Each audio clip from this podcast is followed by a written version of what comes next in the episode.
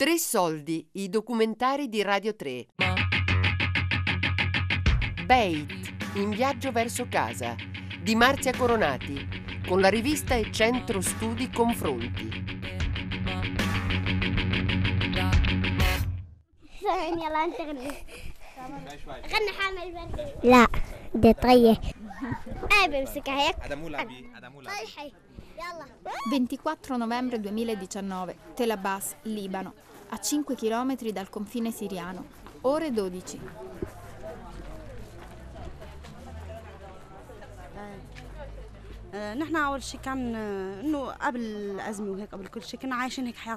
La tenda di Suad è ospitale e ordinata, divisa in due spazi. In uno ci sono i cuscini per sedersi a terra e un ventilatore a rinfrescare.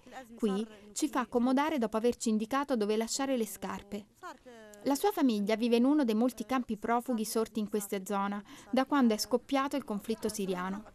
Ad accompagnarmi c'è Alessandro, un volontario di Operazione Colomba, l'associazione che da cinque anni è presente nel campo per fornire aiuto e sostegno.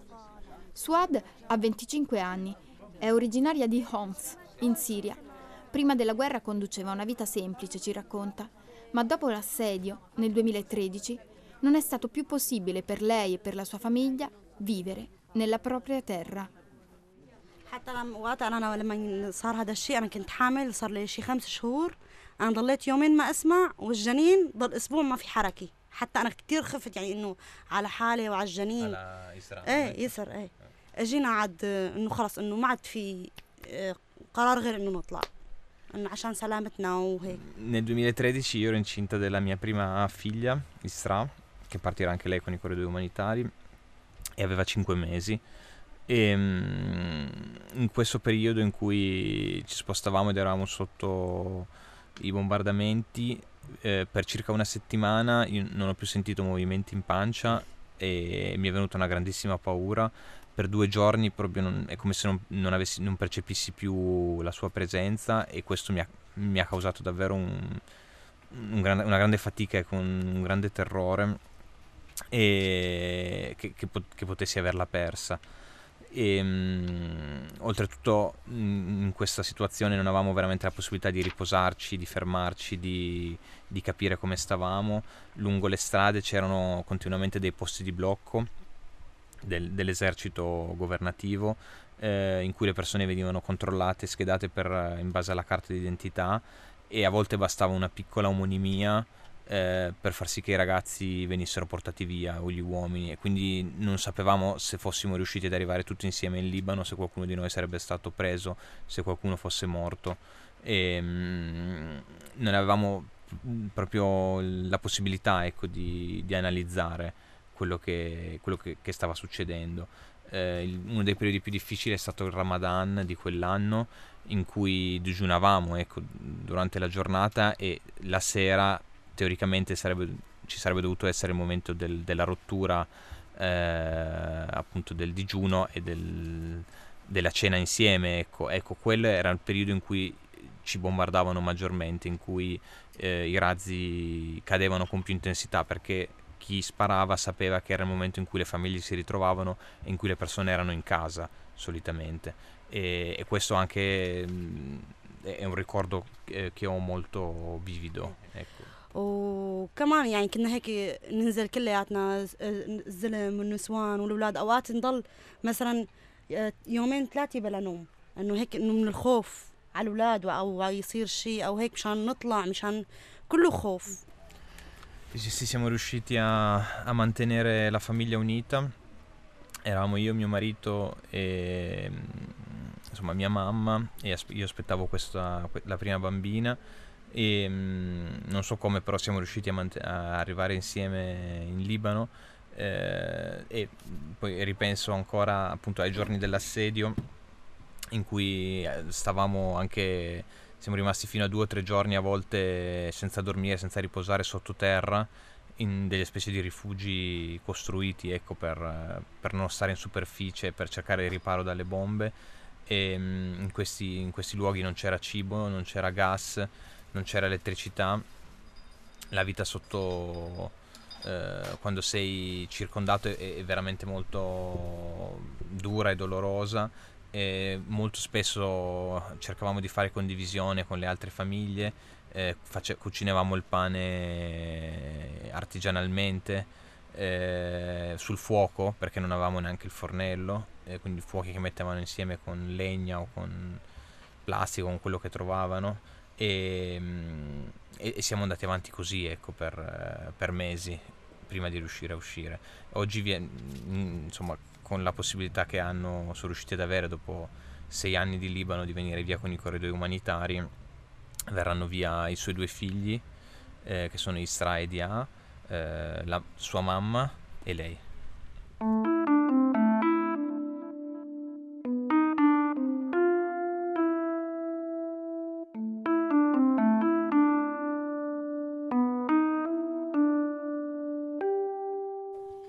Il marito di Suad è morto qui, a Tel Abbas, per un colpo al cuore. Lei ha mantenuto i figli e la mamma quasi completamente cieca con lavoretti saltuari. Ma quando era al lavoro, i bimbi rimanevano soli e spesso quando lei rientrava non sapeva neanche dove fossero. Oggi, mentre prepara le valigie, pensa a loro. L'unico pensiero che le dà il coraggio per affrontare questa nuova avventura. Suad e la sua famiglia partiranno tra due giorni alla volta dell'Italia. Lo faranno con un normale aereo di linea che da Beirut li porterà a Fiumicino. Lì un pullman li aspetta per condurli sin nelle Marche, ad Auditore, in provincia di Pesaro Urbino, dove li stanno già aspettando per accoglierli e dare loro il benvenuto. Lì la mamma potrà operarsi agli occhi, i figli frequentare le scuole e Suad, chissà, riprendere in mano la sua giovinezza. حيعيش حياة أفضل من هون. إنه هيك إيه. إنه بس عشان أنا يعني أنا هم الكبير إنه أولادي يتعلموا ويطلعوا إنه مثقفين. أيوة. إنه ما يطلعوا جاهلين ما بيعرفوا شيء عرفت شلون؟ أيوة. إنه مشان بالمستقبل بيشتغل بالعلم اللي هو يتعلم ويعيشوا حياة أفضل من هون. أيوة. مم. No, io sono molto emozionata. E, ho, e ho, ho, un po' di paura, insomma, non tanta però ho un po' di paura per quello che succederà nei prossimi giorni. Hanno aspettato tanto anche prima di, di riuscire a venire via. E la cosa per me in questo momento proprio importante che mi dà anche motivazione è il, il dare un, una possibilità ai miei figli eh, che vadano a scuola, eh, che possano avere un'istruzione, ehm, che possano studiare e poi avere un lavoro per quello per cui hanno studiato, per quello che loro desidereranno. Qui potranno al massimo diventare, lavorare come muratori o, o nei campi di, di, patate, di pomodori, di verdura. E, e la cosa più bella più importante per, per, me è davvero che loro possano avere un, un qualcosa costruito su loro misura, ecco, insomma, che possano sentire loro, ecco, insomma, che non siano obbligati a fare un lavoro che non gli piace. E, e questo le dà carica, ecco, anche se sente paura, ecco, insomma, la paura c'è.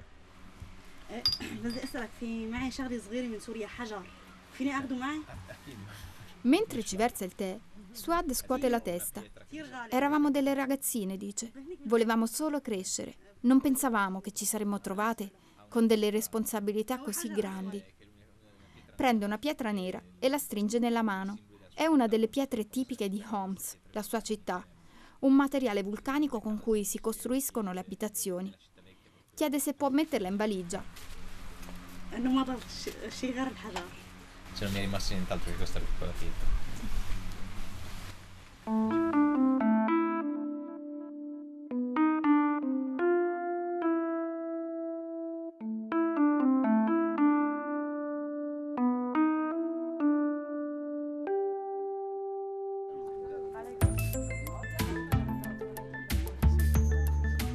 Con me un libro di Anthony Shadid, un giornalista libanese morto in Siria nel 2012. Shadid, cresciuto in America, racconta di quando decide di tornare in Libano per rimettere in piedi la casa del nonno. Gli imperi cadono, le nazioni crollano, i confini possono essere cancellati e spostati, antichi vincoli di fedeltà possono dissolversi o modificarsi. La casa è l'identità che non sbiadisce. Mi sembra che Suad, con quella pietra nera in mano, voglia dirci la stessa cosa.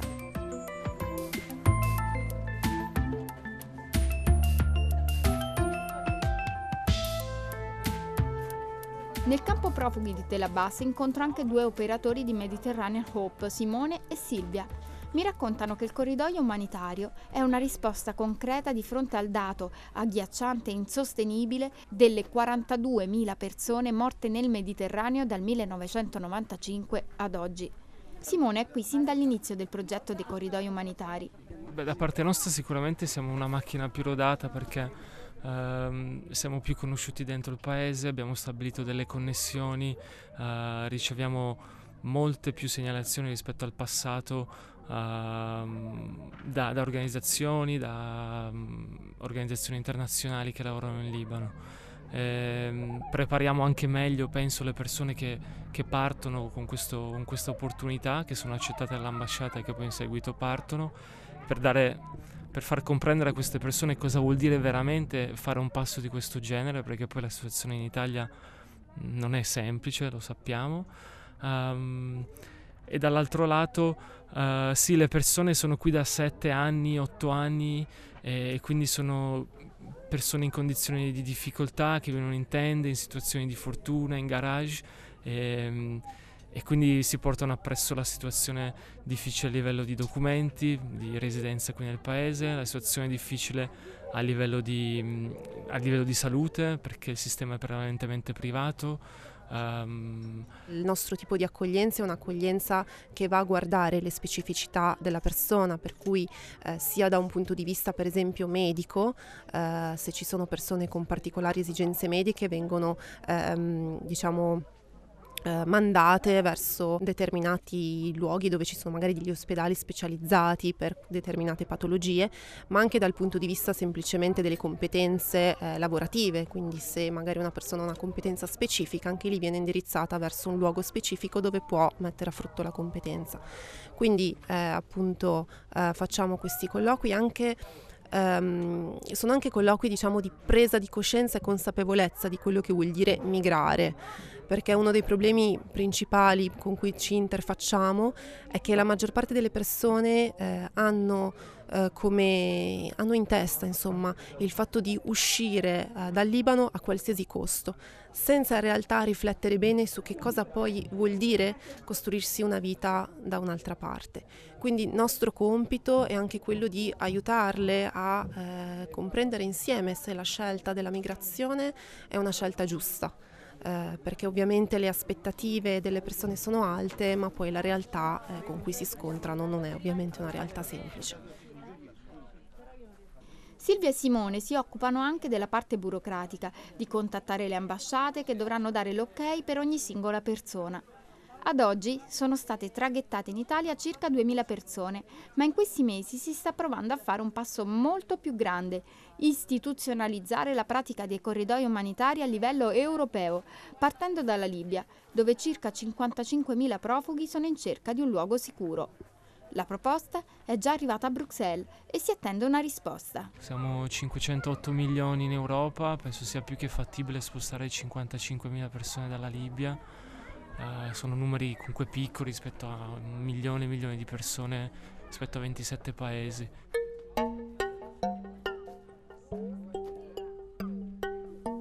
Lasciamo il campo di Tel Abbas, i bambini ci accompagnano sino alla macchina, li salutiamo e facciamo rientro a Beirut.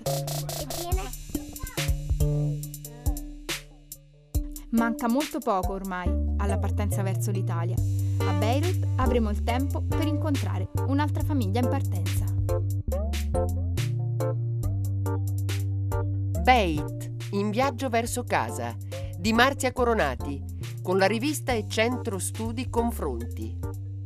Tre Soldi è un programma a cura di Fabiana Carobolante, Daria Corrias, Giulia Nucci. Tutte le puntate sul sito di Radio 3 e sull'app RaiPlay Radio.